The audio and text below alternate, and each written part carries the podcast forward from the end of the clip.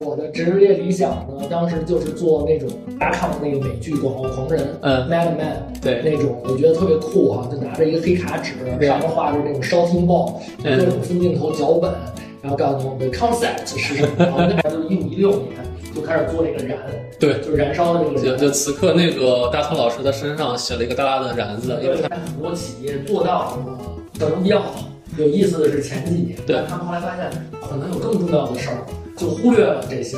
但其实品牌是一个长期价值和有价值的事情。对，呃，因为我住的比较远，在西北边儿，然后京东呢正好在东南边儿，每天呢都有班车接送，还发小红书。对你发现呃有人离职，你点了，他会天天给你发礼哎。对对对，然后大家听众也可以关注大通的户外生活，好的，对，然后那上也可以跟我交流，然后那上就特别有意思，嗯。有一群喜欢露营、徒步，对，现在夏天有桨板，马上就要开始了马拉松，呃，秋嗯对，如果变成你的工作或者变成你的谋生手段的话，就不一样了。就很多厨师可能是五星级大厨，嗯。然后回家就不想做饭了。呃，对欢迎大家来到职业理想第三十九期的栏目，今儿又特别开心，特别荣幸，因为特别荣幸，因为今天邀请到我们某大厂雇主品牌的负责人大通老师，对，欢迎大通老师。好，对他让我叫他大通，但是我平常叫他王哥，然后这个语气通畅，我就可能无意识会说王哥。就是大通其实是我特别尊敬的一个人啊，没有其他原因，是因为他对他的公司爱的特别热烈，他对生活也爱的特别热烈。我觉得这世道其实的这世道的人满足其中一个热爱，便已经能活得不错了。但王哥两者兼具。那其实认识王哥的时候是二零一七年在领英做矩阵的企业雇主品牌的时候认识的，就当时每年可能会和二三十家的雇主品牌的负责人去做一些内容的尝试。那时候王哥已经在他所在的大厂了。那我认识的王哥呢，是我所有认识的雇主品牌老师里，我觉得其实是对他公司爱的最深沉、最热烈的人，以至于说是王哥他每条朋友圈底下，不管是工作还是生活，他的定位都是加入某某，更快到达你想要的未来，无论是生活还是工作。我觉得这个时代其实蛮需要王哥的，因为现在很多同职同学可能工作或者说对公司没有那么强烈的爱。那我觉得今年今天的话，我们和王哥也聊到这期的话题，就说是如何爱自己的公司，包括雇主品牌，包括说如何选公司，以及说可能小招的建议，以及说是奋斗的一些东西。那再次欢迎王哥，欢迎大通老师，大通老师。对，那第一个问题就是还是抛砖引玉，先请王哥介绍一下自己的职业生涯吧。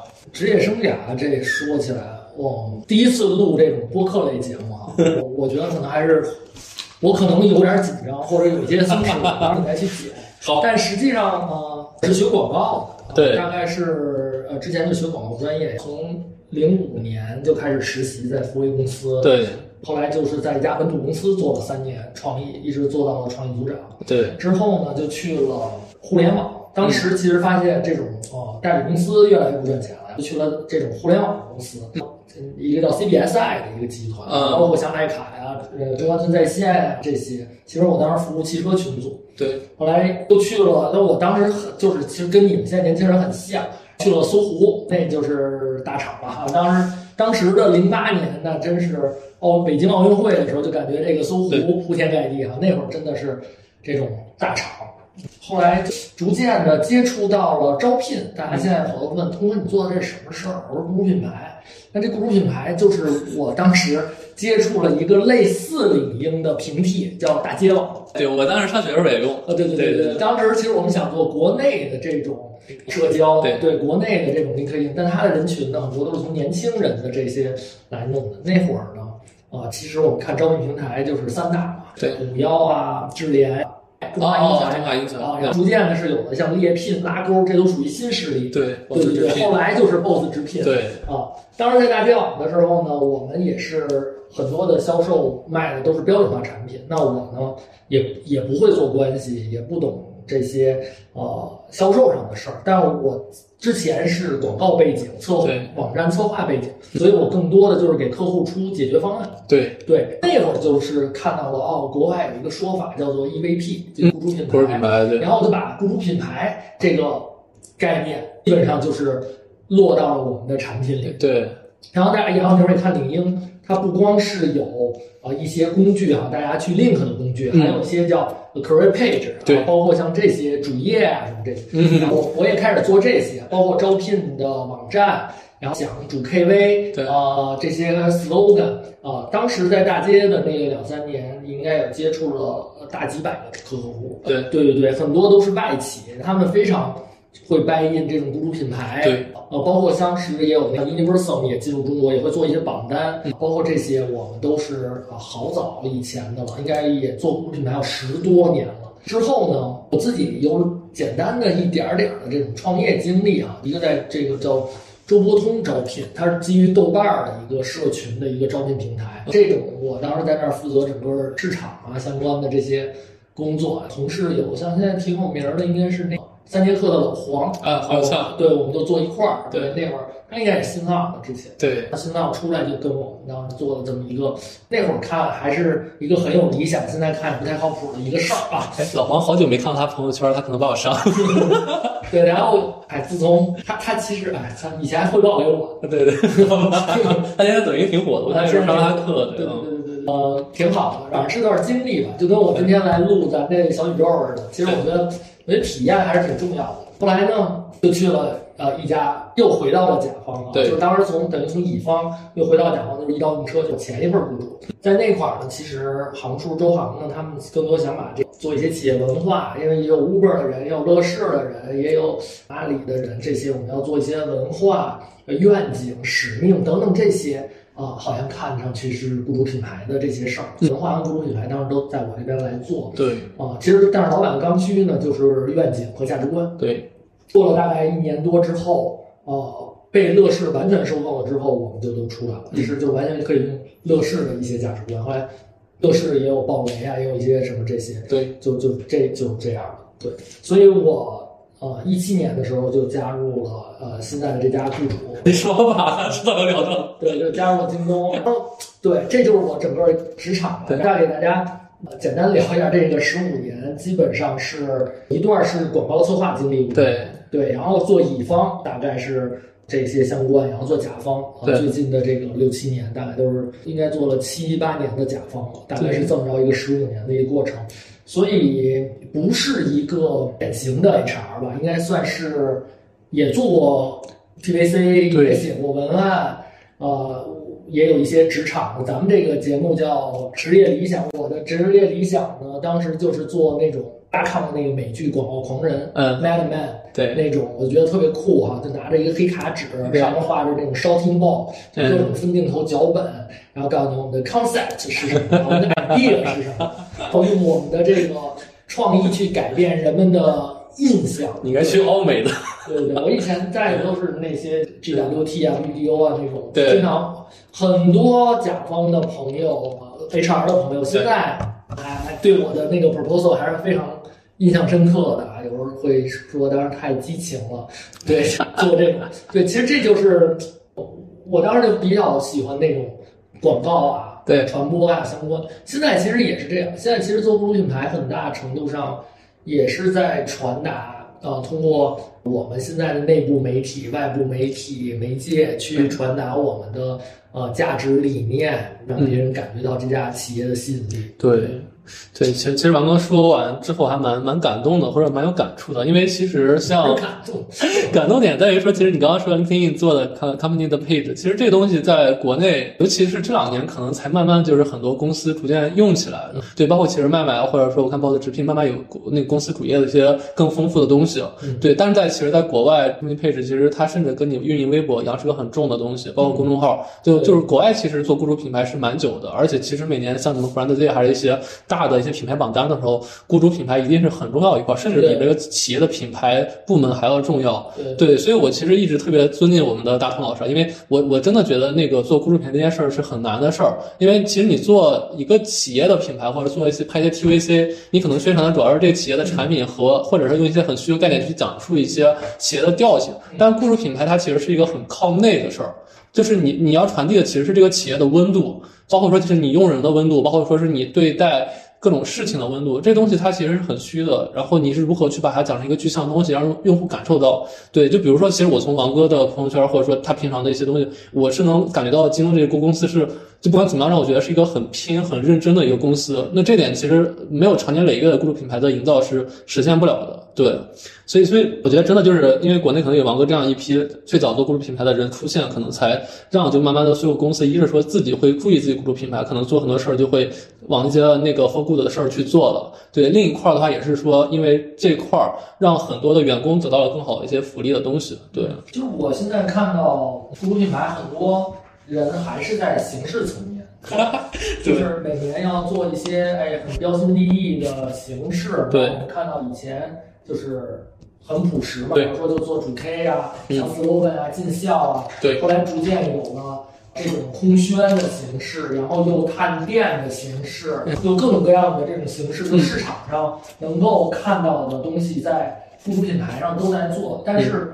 有一点，其实我觉得这么多年了，我算是孤独品牌的 old school。那这肯定的，对。但是其实就跟你玩音乐似的，那些老的他可能在不重视乐器的表达，他们可能更看重的是内容和你的这个情感。对。就是往往呃很多做的很炫酷的，最后就做成了设计中台了。你也不知道他就是看着很 fancy，但是他究竟是想传达什么？对。因为至少是我在的这家。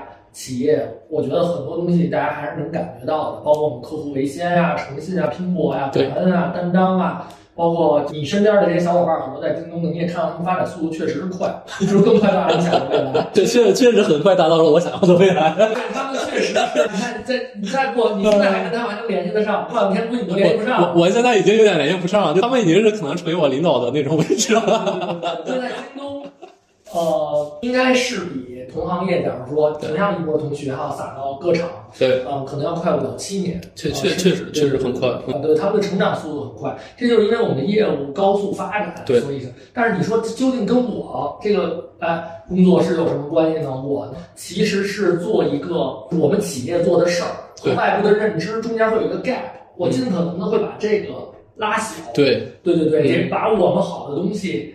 这是通过我们的这种呃媒体，包括其实领英一直是我的一个很好的一个载体。我现在还在发 feed，在发那个我们官方的这个，对对对对，包括像这种呃公众号，然后微易抖，所有市场上在用的工具，对，呃 B 站啊等等，没没准未来我们也会做这一值得说的这种小宇宙，会做这种这种形式，对。但其实形式是多变，对，形式就跟。你们做自媒体、做媒体是一样，它其实是获取流量池的载体，但其实最核心的是内容。那在内容在之上的，是我们的这个雇主品牌所坚持的东西。对，这种东西是我觉得我始终不会变的。包括我们最早提出来在乙方的时候，就跟京东合作，那就一五一六年就开始做这个燃，对，就燃烧的这个。就就此刻，那个大头老师的身上写了一个大大的燃字，因为他们招聘开始了。对，对对，然后。对，所有的包括我们的这个 slogan 也这么多年，其实一直是坚持着呃来做的，而且我们也是通过我们做的事儿去支撑它。对，所以这个就是一个雇主品牌，品牌是需要坚持的，对，热爱也需要坚持的。您不能今儿干这，明儿干那，对吧？这就不算热爱了，这就算打卡。所以其实是真的真正在做雇主品牌的，对，就是因为我看过很多，真的就是你说的，他做雇主品牌，他可能就是想个 slogan，然后去做。今年这波人，下年那波人一直在做。这个人他如果会换的话，他雇主品牌甚至都不是连续的。对，然后行，大汤老刚其实也提到了，就我们这个节目的一个核心的东西，就是职业理想。那刚刚你也说了，当年你的职业理想可能是像奥格威一样，就坐在一个广告创意间，然后去提你的 concept，提那些东西。那其实经过那么多年，包括其实你职业有一些转行，我特别想问一下，你现在还有职业理想吗？我的理想一直是类似是那么一个场景，那些广告大师，就其实大家可以就看 Man Man，真的是，对，就是他这个广告是一个广义的概念，嗯，那个甚至他们在那个广告的鼎盛时期，这个呃，甚至可以改变美国的选举，对，现在依然是，对，对对对对对，他们做就是这种这种 propaganda 这种 campaign 啊，对，他们是可以改变人们的意识形态，对，那。对，其实雇主品牌也是，就是我们如何去通过我们的传播，能够提升你的雇主的吸引力，包括是我们对内的人才保留，对，让他会有更好的这种能力的输出，对吧？其实现在人力不等于能力，甚至说对 对。对然后，因为我们昨天我们也看了那个呃麦当劳的一个数据，它的人员流失达到百分之二十，但它业绩却增长了百分之十几。嗯，对，但是这就是在于它的很多能力得到了提升。对。对，它并不等于说是跟人力是划等号的。对，但是有的时候我们要就说人才是最宝贵的，但其实是真的是那种呃非常有能力的，就需要我们去引进的这些啊、是作为这个把好的人才引进过来，就是说就相当于你一个企业，你流失的可能是百分之十的小兵儿，但是你留下的都是诸葛亮，基本上是这么一个这么一个比喻。所以你现在理想还是做当年那些事儿，但是其实你的方向变成了可能雇主品牌这块儿。我觉得挺好的，因为之前也做过汽车类的，也做过三 C，对也做过很多这方面的策划。我发现其实行业都不太靠谱。哦目前来看是吧？你看对。身边做市场的朋友，以前我们看啊，玩法上，对。快销玩的是最先进的，对。快销完了就是呃三 C，对。汽车是相对，因为它没有那么快销，对对，很慢的频率。对对对，然后再是地产，可能它都会是风格是不太一样啊。对，但是很少有人去做雇主品牌对。这这件事儿，等于说把自己也逼到一个就是比较窄的一个领域，而且就是每年我去跟雇主品牌的参加各种品牌的奖项，我发现人都在变。对啊，就是说，哎，那谁谁谁今儿怎么没来啊？啊，某厂啊，对，然后他说那是我大老板了啊。啊，他现在负责我们呃别的模块的老板了啊，或者是什么什么，很少有人像我，假如像说是参加拉钩的活动或者对猎聘的活动，都比较明显哈，基本上六七年都在。对，其实王王德王德刚刚说这句话，我特别有感触。就刚刚跟他在私下在聊，就我在领营的时候，可能咱们这行人确实没多少人。对，基本上我俩的共同的这行的朋友圈还重叠度挺高的。我就经常在我朋友圈看到很多就是其他公司或者一些平台类公司，然后去颁奖，王哥永远在那边站着，这么多年一直是我的朋友圈被王哥的其他好友刷屏的。后来。很多都是小朋友或者小朋友的小朋友，确确实是，你看我我都三十了，对吧？我认识你的时候我才二二十四、二十三，对都是小朋友，都是因为确实不如品牌在很多企业做到了可能比较好。有意思的是前几年，对但他们后来发现可能有更重要的事儿了，就忽略了这项了。但其实品牌是一个长期价值、有价值的事情。对。对，然后那个王哥刚才也聊的是雇主品牌，它其实是介于公司的品牌和人力资源的一个中间混合的岗位啊。我其实记得特别清，我不知道他算是雇主还是算是品牌。就是有个你们原来有个叫张宇的老师，嗯对他负责啥？他就天天拍照。他当时那个拍京东各个岗位的人的一些生活的照片，每年好像出一本叫做《京东红》的一个相册。对他有年还送给我一个相册，嗯我不知道他这种算雇主还是算品牌。呃，但是这件事情呢，是落在了我们的品牌，嗯就就是这个品牌呢，其实一个很大的概念啊，嗯一个企业它最上面的应该是企业品牌。对对你看到的中国红，它是通过物流能去到一些你想象不到的地方，来表达京东的一些企业责任感呀、嗯还有快递小哥的这种拼搏担当啊，对这些。其实还有一块是我们的产品品牌，那我们看到京东的这些业务。包括呃，大家用的这个京东的 APP，啊，上有什么三 C 呀、图书啊、旅游啊等等，还有包括像我们的京东健康、呃，京东物流，这都是我们的业务品牌、对产品品牌。那还有一块呢，是我们对人啊，包括我们的在职员工，还有就是吸引外面的候选人，这里就包括了啊应届生啊，对还有社招等等啊，这块做的是雇主品牌，他们之间的关系是最外面的这个企业品牌最大的。啊，这里大家知道京东世界五百强企业，对吧？业务有哪些？这也是跟我们的投投资者关系，呃，包括是我们的公众啊，所有的这些都是企业品牌里面的，就是包括产品品牌，还有我们的雇主品牌。现在还要包括像 ESG，其实也是呃中国企业现在越来越看重了。那它嗯也有一部分是跟就业相关，对。那还有很多都是偏社会责任啊，对。啊，这些关于环境保护啊，对。啊，这也是一个一个 image 吧，一个形象，对。一个面儿。您刚刚说那个 ESG 真的在，尤其是新加坡嗯是一个特别重要的岗位，因为我我我人生最重要的一个导师，他是原来微软的资深的总监，对他就是负责整个亚太的 ESG 的东西的东，就是就是刚刚这块儿，现在尤其是企业责任感的东西，可能是对一个企业的品牌影响还是挺大的。对它不光是一个品牌的其实一个企业它一定它的产生一定不是为了赚钱，对，对它它有很多的关系。有跟人的关系，有跟供应商的关系，有跟消费者的关系，有跟社会的关系，也有跟环境的关系。它其实是一个关系对的一个存在。像 ESG 也是一种关系，它这里谈到了环境啊，谈到了一些更多的责任感。其实一家好的企业应该是，我觉得这种责任感啊，一定是很担当啊。哎，所以王哥，你现在在京东做雇主品牌的话，你日常的工作主要是哪几部分？刚喝了口水，就是当然了，有几个层面的事儿啊。对，一最主要的是年轻人的吸引，对呃，年轻人的吸引，这里包括啊，包括实习生啊，包括应届生啊，什么这，因为这个呢，它跟为什么雇主品牌好用呢？因为这些人很容易就市场化，又可以通过市场的手段去获取，对啊，相比这些高端的几年、五年、十年的这些，可能会需要。一些高招的同事啊，嗯。或者是什么点对点，因为需求都不太一样。呃，对，但是同学其实恭喜。啊，我们主要是同学，啊我们的这种，我们也是打包成各种各样的这种产品。那产品呢的推广呢，其实就是通过市场，对，嗯。然后包括大家比较了解的京东的管培生项目，包括校招生项目，对。啊，还有我们的一些啊偏一线、偏落地的一些岗位啊，它都是不同的一些项目。今年呢，我们也是呃。从这种市场的角度重新打磨了一下我们的实习生项目，这无论是从薪酬，其实你想这一个项目就有点像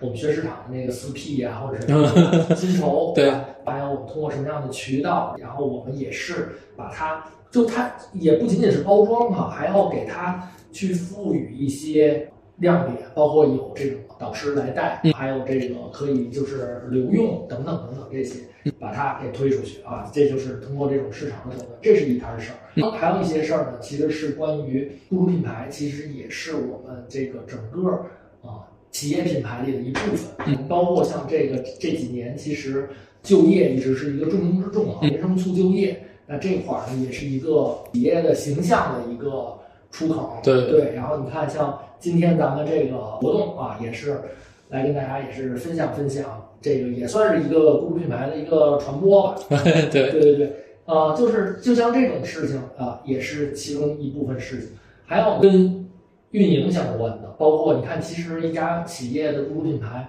会跟面试官，对吧？你可能啊，面试官能代表一个企业的这个、呃面试官的培训呀、对一些事情。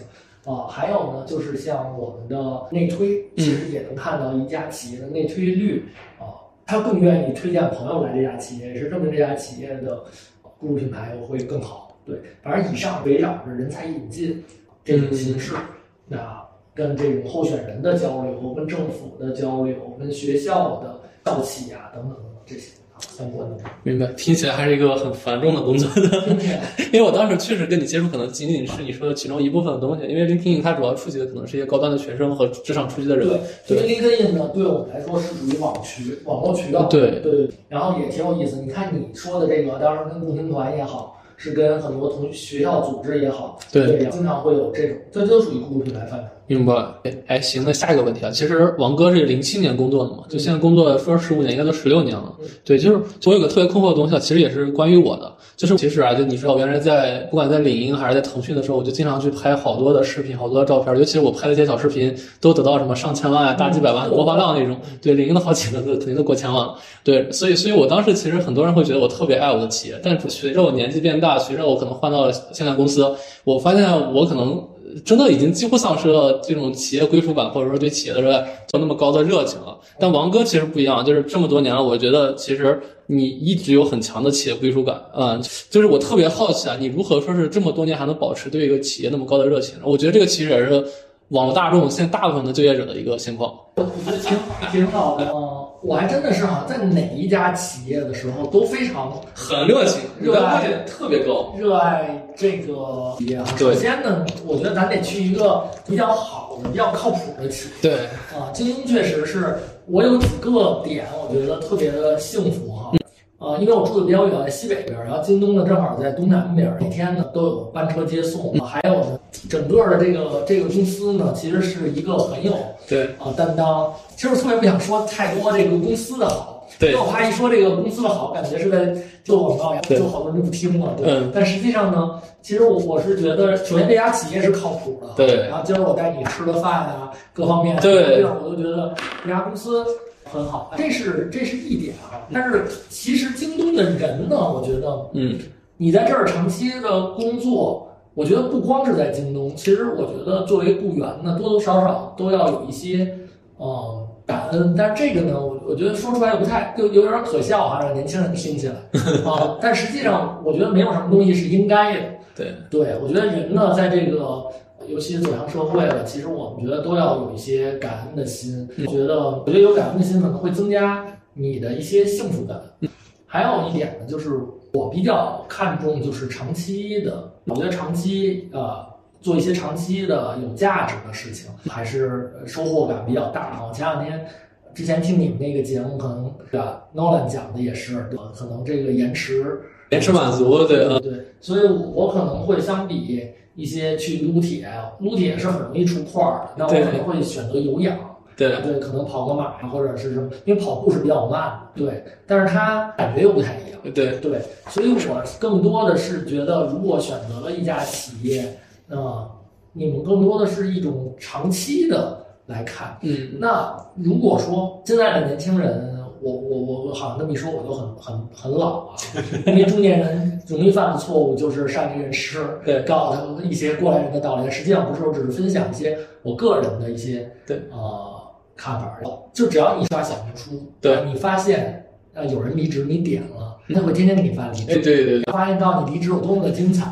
对然后呢，摆烂有多么的舒服啊！这种的流量还会特别多，是经常看的啊，包括像字节啊，对离职了，然后流量就非常高，离职了，我发现他们都干嘛去？都去小红书做自媒体了。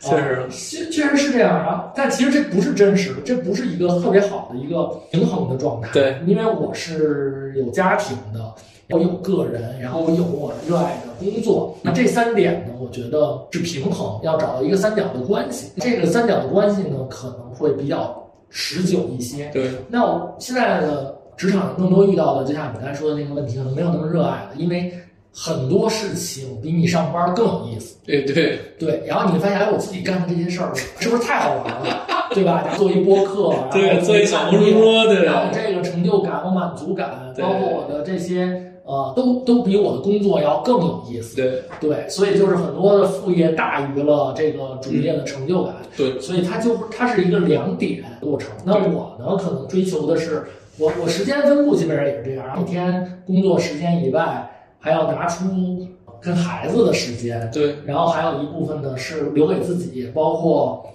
跑步和阅读。对我觉得这些呢，其实你构成了一个比较稳的一个三角，比刚才那个跷跷板嗯要稳定一些。所以这就是能够，其实我觉得你热爱一件事儿不难，对就是你要是长久的热爱一件事儿，那也有很多可有人突然走到了一天，可能他就是选择了自己喜欢过的生活，我觉得也是也是对的。对对对对，这完全在于你的重心。对对，我我觉得就是这样。假如你你遇到了一家你觉得可以长期为他服务的公司，你就会抱着一种感恩的态度去面对用户、面对你的客户、面对这个企业。我觉得你就会得到这种，就是我觉得还是很有成就的一件事情。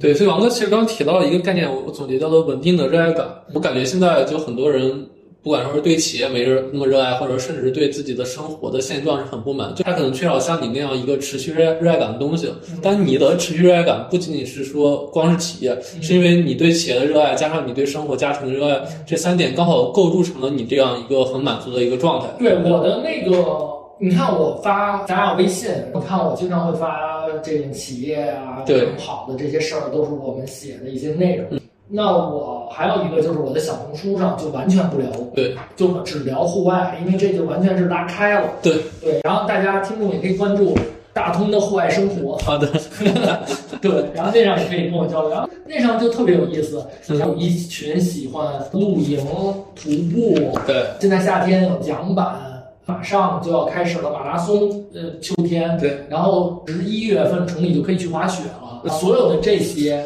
其实好多好多的事儿，也是我另外的一个圈子。对，然后那里认识的有那种啊、在北京的这个西餐大佬，有很多的这种年轻的运动博主。其实大家都是喜欢这件事儿啊，因为大家都有自己的主业。对但是喜欢户外的也是对一个人的一个筛选。对他们可能就是像我似的，可能是有那种长期的热爱。对，对吧？因为你不可能跑四十二公里随随便便，甚至呃越野跑都是上百公里。对，对，然后这其实也是一个门槛儿。我呢不太愿意玩游戏，因为我玩游戏老被骂，就就是玩的太菜了。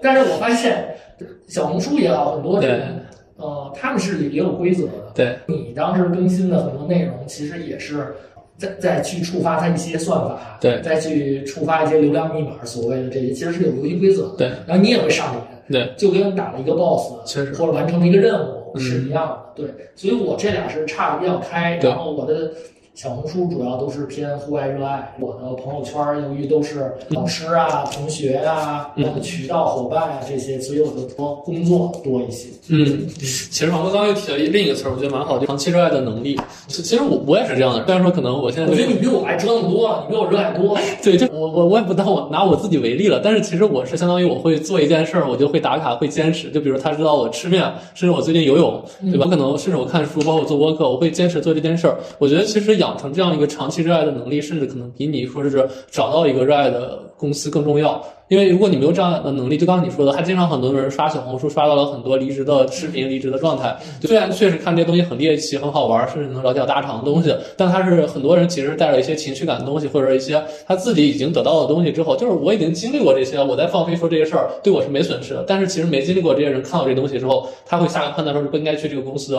所以其实我觉得就是如果你没有养成一个长期热爱能力，然后被一些信息去误导的话，就是你在任何一家公司的话，都会没有办法形成这样一个对公司强烈的归属感。那我觉得，如果你真的有幸找到一个，就像大同老师一样，遇到一个不错的公司，你去发掘到这个公司好，恰好其实你工作还会有长期有意义的事儿，那太好了。那可能就是你你把你的长期热爱能力赋予到这个公司，就能形成一个长期的热爱。虽然我不知道现在社会上这样的公司多不多哈，但我觉得其实学习这样一个方法是挺重要的。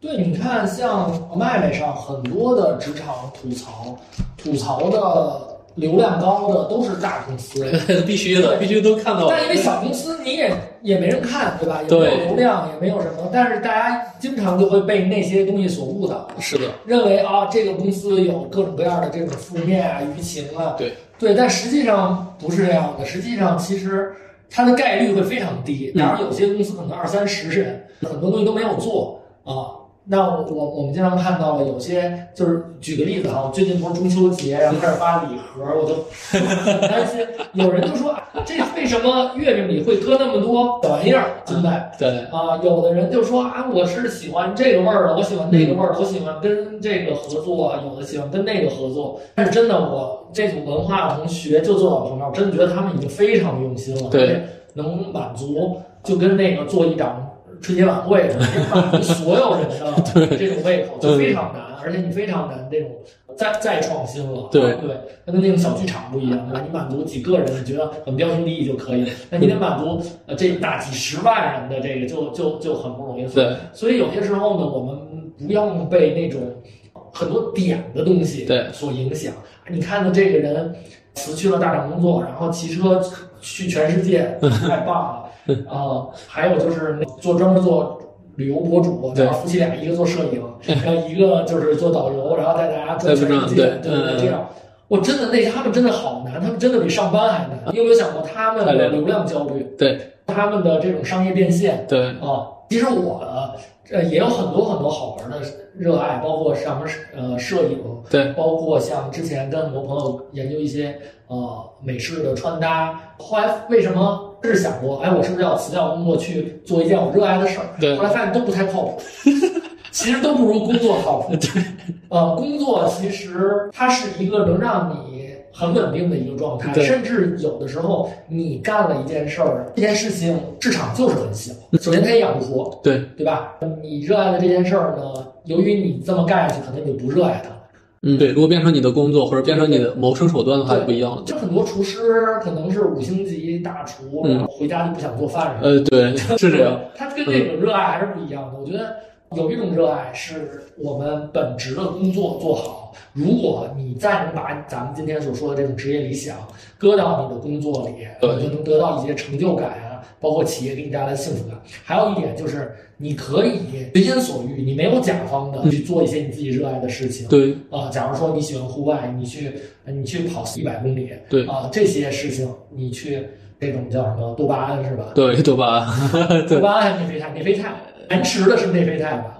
好像是我我录过一期这个，但我忘了。我跟毕导专门录了一期这节目的，反正内啡肽，我突，然间这俩词儿分不清楚。我也搜一搜，一个是激发，一个是延迟，对。对对对，延迟满足嘛，我觉得就是做一些长期有价值的事情。对我觉得真的，你要说现在真的每天刷短视频，很容易，很容易迷失，特别容易迷失。很容易放空，很容易一天就过了。对，但是你要真是看一本书，还挺难的。呃，是很难。我我下一期嘉宾可能是一个每天都在看书，从来不刷短视频的人。对对对就我，我跟他聊了，他说像他这种人是绝少数的人，而且他觉得他们这种人得病了，因为一旦你真的能做到这件事儿的话，你会特别自闭。我为了这件事儿，我还买了个电子书，我就是怕玩手机是吧我就怕玩手机，然后就呃这样，所以真的就是，但是要把自己对有些时候可能克制一下，然后去做一些长期的事儿。嗯可能我现在可以选择见朋友，还是健身。我觉得晚上假如喝个酒、撸个串儿，对，啊，还有就是你选择到家了，可能我每天到家都是九点多了，差不多，然后跟孩子聊两句，十点钟可能还出去跑个十公里。对你也是每天打卡的人。对对对对对，这个我觉得挺挺有意思的。然后完这样的中年人好像越来越多了。这确确实，因因因为因为你是需要去把自己心理满足这个池子给填满水的。嗯，对，如果如果你你说你一直单调做某一件事儿的话，你填不满这个水的话，很多人就是抑郁。我们就聊到这个话题，就很多人可能就是因为慢慢这个池子干涸太久的话，有一些原发性的病找上。对，咱们再从回到工作这上看啊，究竟是卷还是应该躺平？对但我一直在找一个状态，就是中间儿的一个，它其实不是一个黑非即白。对其实我觉得躺平也不太对。对对，你要你要是我看很多人，呃，特别爽，发了个朋友圈，我大离职了。后来我就是经常会一个月后问他，然后他就觉得他特别的空虚。真空，对它是一种真空感。你看我现在的手机已经好多人给我留言让我活了，但是当你有一天突然间没有这种需求感了，我觉得倒不是钱不钱事不事儿的事儿，对，倒不是这工作的事儿，我觉得我可能更难受。闲闲不下来。对对，你看，我觉得你可能也是这样。对我需要被人需要，我们都是那种需要被人需要的人。对，这可能不是这个人是一个客观存在，对他不是一个真实的被谁谁需要，对对而是我可能会自己要去找一些事儿，对我会觉得，呃是不是我发了这个东西就会有人看了，就会有反馈了，对就会能帮帮助到别人啊？对对对对，我觉得可能咱们都是这样的人，所以不代表所有人哈。如果大家要选择躺平，也是 OK 的。反正我觉得还是一个心理的状态吧。但确实，王哥这样的状态，我觉得是特别适合很多人学习的，因为真的会保持一个很高的能量。所以其实呃大通老师啊，就我还有一个问题，就刚你也讲了，你生活里其实也是个特别满的人，尤其你每天九点下班之后，你还会去陪孩子，还会去跑步，甚至其实我看到你很多户外东西，你自己也做自己小红书。我我特别想问，就是你如何保持这样一个生活上的一个持续的爱好呢？你你从年轻的时候就开始一直保持很多的爱好，是吗？对，就就包括我觉得人的体验其实还是很重要的吧。假如今天跟你录这期播客，对，也是第一次，对，我觉得也挺好玩的。如果是我做一些直播呀、对或者我自己拍一些视频、啊，对这些，我觉得，我觉得这跟你天天要吃面 感觉是吧对对对对对，我觉得，所所以我听你的节目，我觉得好多人其实我以前觉得对我是少数。但是后来看了，但听了你这播客，我发现像我这样的人还还挺多的。对，但有可能是因为我是这样的人，所以我身边可能大家能聊上天的人都是这样的人，就刚好把这群人给聚一块儿了。对，你说去尝试拍个短视频，对，或者是什么，我你是一个典型的艺人，对，我就典型艺人，我特特别艺对啊。对我其实偏艺，对，但是艺跟爱是相对的。哎对啊，对，像你太艺了，我就变有点爱了。啊，对，对，我还我们那儿也是有同学，就是一言不合就尬舞，就开始跳了。我那我就来人了。对，所以你所以你说，其实我们这种啊艺人，就包括内心比较艺的人，对他其实是需要一些出口的，对啊，来保持自己的这种能量吧。怎么？其实你看电池的能量啊，一定是放空了才能充进去。对对，所以你无论是做媒体，你写公众号，你拍短视频，对呃，你做这种小宇宙播客嗯。是输出，对。对你只有输出了，你只有强烈的输出了，你才会看书，对。或者你是通过什么东西去给你去 put in 的一个过程，对。充电的一个过程。这这个角度特别不错，我真的我一我一直在寻找这个答案，不然你告诉我是需要放空放出去，然后才能吸进去，因为你的池子在这个方中。我觉得这句话真的蛮好的，这也是我可能觉得我做这这些节目好像还蛮有意义的一件事儿。对，对其实为什么要去？很多人一开始做读书节目，他就发现，呃，只有把这东西讲出去，他自己才能吸收。对，哎，真的是这样。哦，对所以有些时候我们需要一些自媒体的形式。其实自媒体不是，我觉得不是为了赚钱，呃，而且自媒体赚钱有点像是那种，好像就是无心插柳对能成的。我发现那种特别功利的，反而反而就就对变形了。对对对对对，嗯，哎，好，哎，然后那个王哥，其实你也是雇主品牌特别资深的人啊，刚才我们也聊了，说你特别热爱自己公司，但我觉得前提是因为你遇到了京东这样一家很好的公司。我特别想问你，其实你择业啊，尤其最近两次择业，应该是都遇到了自己觉得可以热爱的公司。能跟大家聊聊，说是如何才能找到自己合适的公司，逃离可能所谓更内卷的这个状态吗？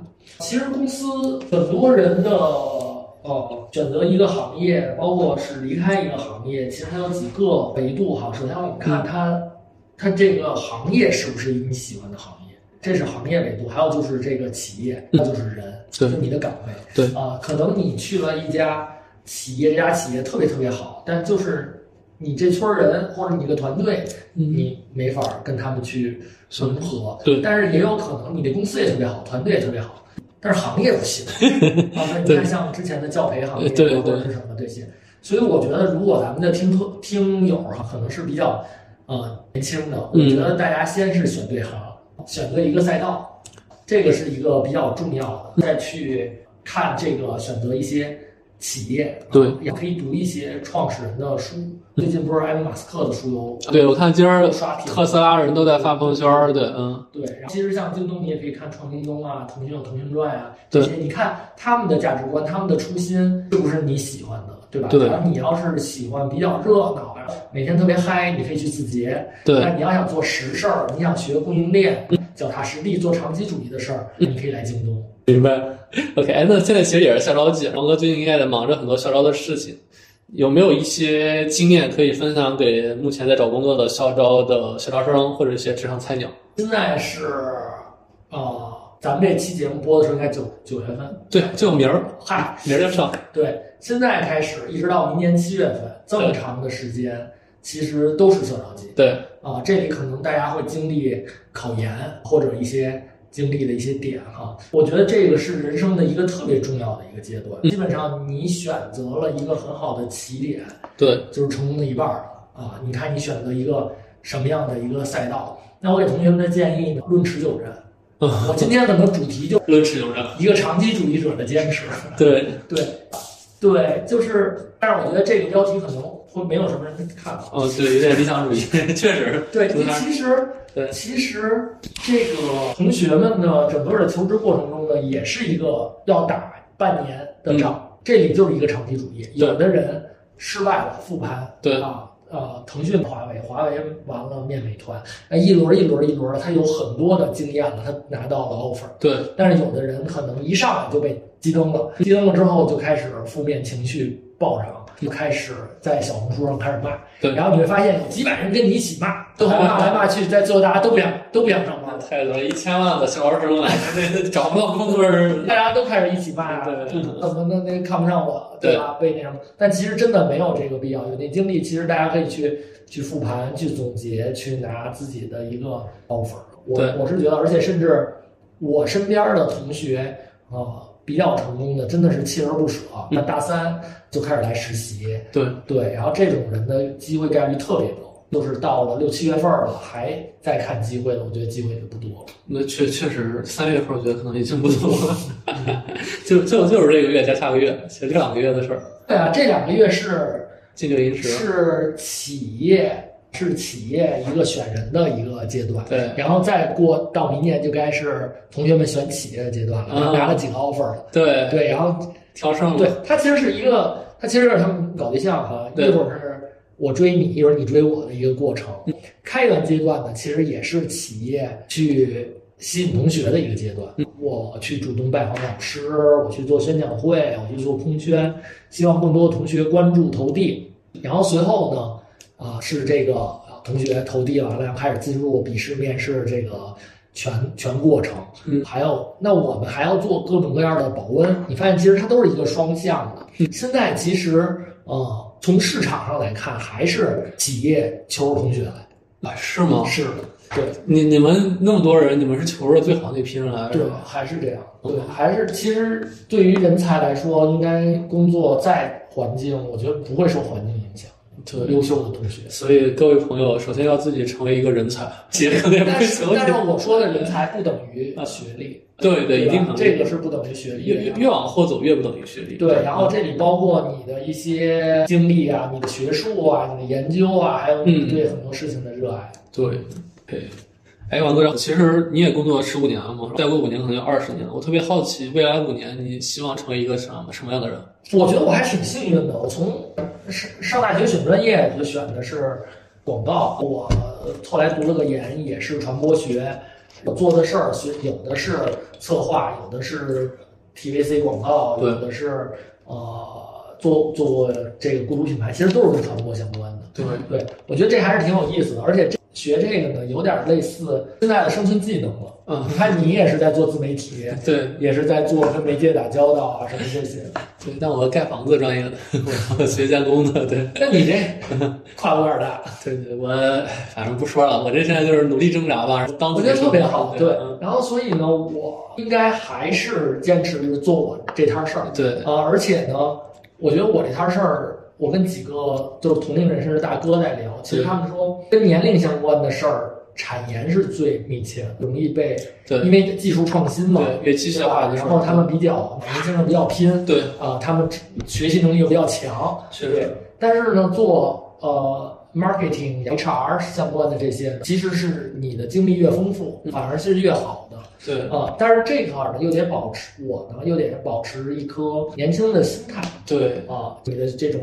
学习呀、创新啊，就好。就我现在我要跟你讲这新媒体的玩法，我还能跟你讲一天，也是有很多好玩的。我好多年轻人对跟聊起来都觉得因为因为确实，你看啊，去年下半年忽然小红书就一下蹦到那么高的位置，在之前谁我都不知道有多少企业做小红书营销，对吧？对抖音可能做了四五年的时间，在之前公众号现在我不知道有多少人还在好好做，就确实就新媒体的玩法这东西就是你要不玩，你根本不知道怎么玩。但是有些东西呢，百变不离其宗。你看啊，我们讲这个传播的几个媒介，有视频，有文字，对吧？有这种声音对、印刷、户外这四大广告对形态。但你发现现在还没出去，对，对吧？怎么出去？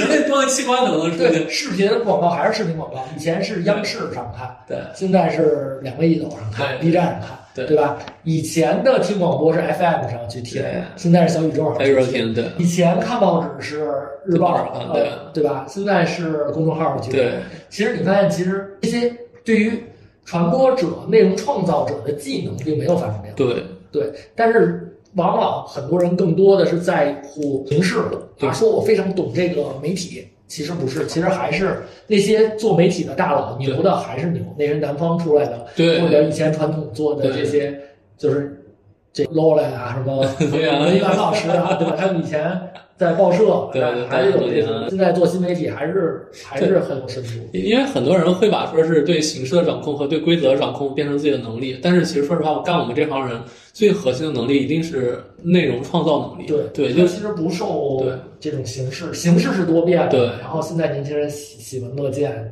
那现在年轻人就开始用 QQ，对，小宇小世界那个是对对对对，所以所以其实真的，我觉得如果一个能写好文章的人，他去做所有的内容或者广告从业，他其他东西都是可学的。但是如果你写不好一个东西的话，你做其他事儿，你永远只是个工具人。嗯对，就可能你是个新媒体的部者，甚至说不是小编了，你都不配叫小编。对，还有一些呢，就是视野吧，还有就是我们的这个，我们我我们经常会看到，现在不缺答案，对，现在缺的是问题。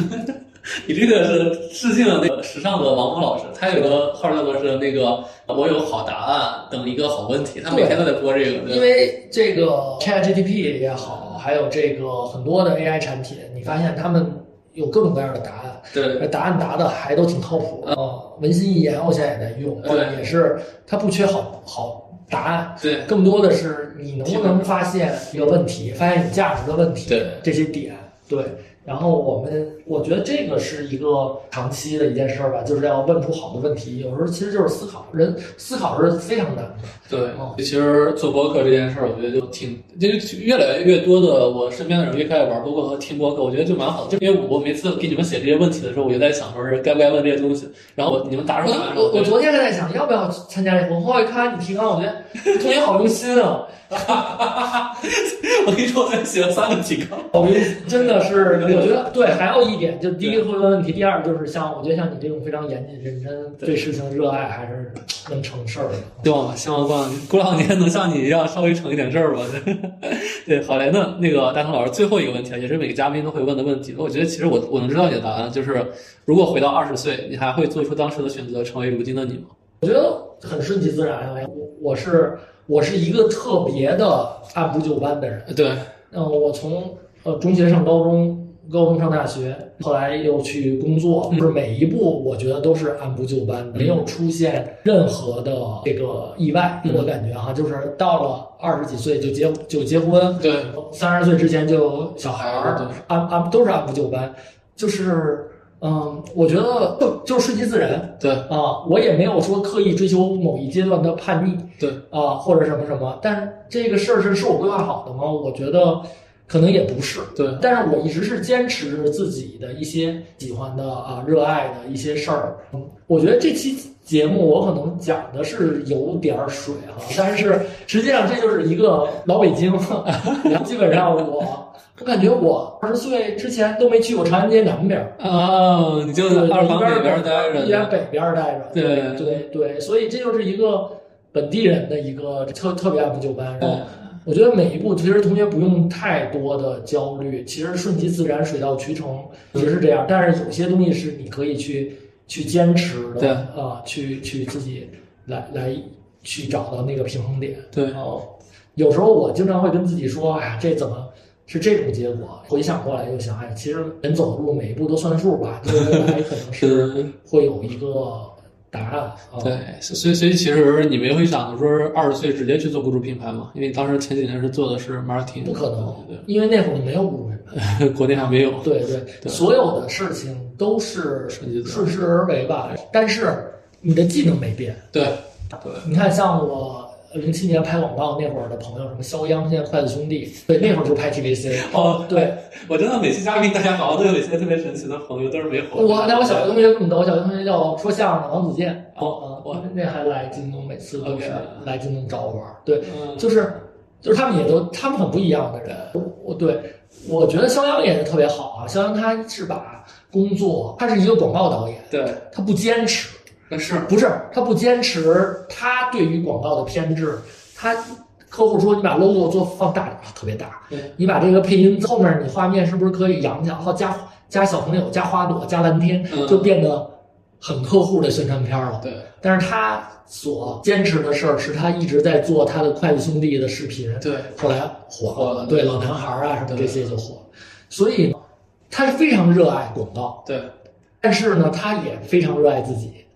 对，一个是工作，对，一个是他想成就的一些事情。我觉得这个对于我们来说，其实也是本期的一个借鉴吧。我觉得是一个长期的，所谓斜杠青年也好，什么其实是帮助你成为完整的你。对，而不是斜杠到了斜杠的另一边。对，对对对，不要把斜杠丢了。对，其实斜杠是一个很平衡的一件事。对，对我觉得这个就。很多人还坚持，刚大学毕业的时候还坚持学外语啊，坚持锻炼都挺好的。到后来可能由于事儿多了，后来可能就把自己热爱的事儿就丢了。但是其实我觉得这些东西可以一直保持一种学习的初心和状态，挺好的。就是刚我正在想说，所谓斜杠是因为你有斜杠左边的主业，对，也也另一个极端就是说是你杠杠的左边没了，直接把爱好直接变成你的主业了。那样其实也挺痛苦，有有点危险，其实。嗯，那种成功的概率非常之低，对，非常低。对，就比如我做播客，我真的好 all in all in 做这个播客，我都没想到五年之内能赚到钱，可能是。而且就就其实这件事儿呢，有点像是那个那天我听一个跑步的一个大神分享，他说我每次瞄着那个冠军去得，总会出意外退退赛，因为他们那都是 UTMB 环勃朗峰，呃几百小时，可能有各种各样的意外。他就说我就是享受这个过程。就是看看这个风景，最后没想到得一个最好的成绩，他就觉得这个成绩像那个小猫旁边的那个毛线球，你一追它就追不到，哎，但是你静静的，它就在你旁边。这个比喻太好了，就真的是顺势而为，放放一个平常的心态做长期主义的事儿。对对，就没有那么难啊。嗯，反正难的话就放弃呗，对吧？人生那么条多条路。对，所以其实王哥最后你能否给？很多不管是对公司没那么热爱，还是说对工作没有那么多热情的朋友，最后留一段很鸡汤的话，或者一句鸡汤的话，就好难这种。对，就是，因为因为我我们觉得这个播客节目就主打一个陪伴，是吧？就跟大家聊聊聊天，我没有说是准备一个什么对。样的 ending，所以你有没有想，一般嘉宾都会冒出一个什么每一步都算数那种很哲理的话，但你刚刚已经说掉了。对，我我觉得就是做长期有价值的事情吧。对对对，坚持做一些自己觉得值得坚持的事情。对，我觉得其实今天贯穿全局，王哥一直在说的是这句话：做一个长期坚持的事情。对，所以很多人我觉得不那么热爱，可能是因为你一直在换赛道，或者一直在放弃。放弃多的话，当然对什么事儿都不热爱。慢慢的，其实对生活、对工作也不那么热爱。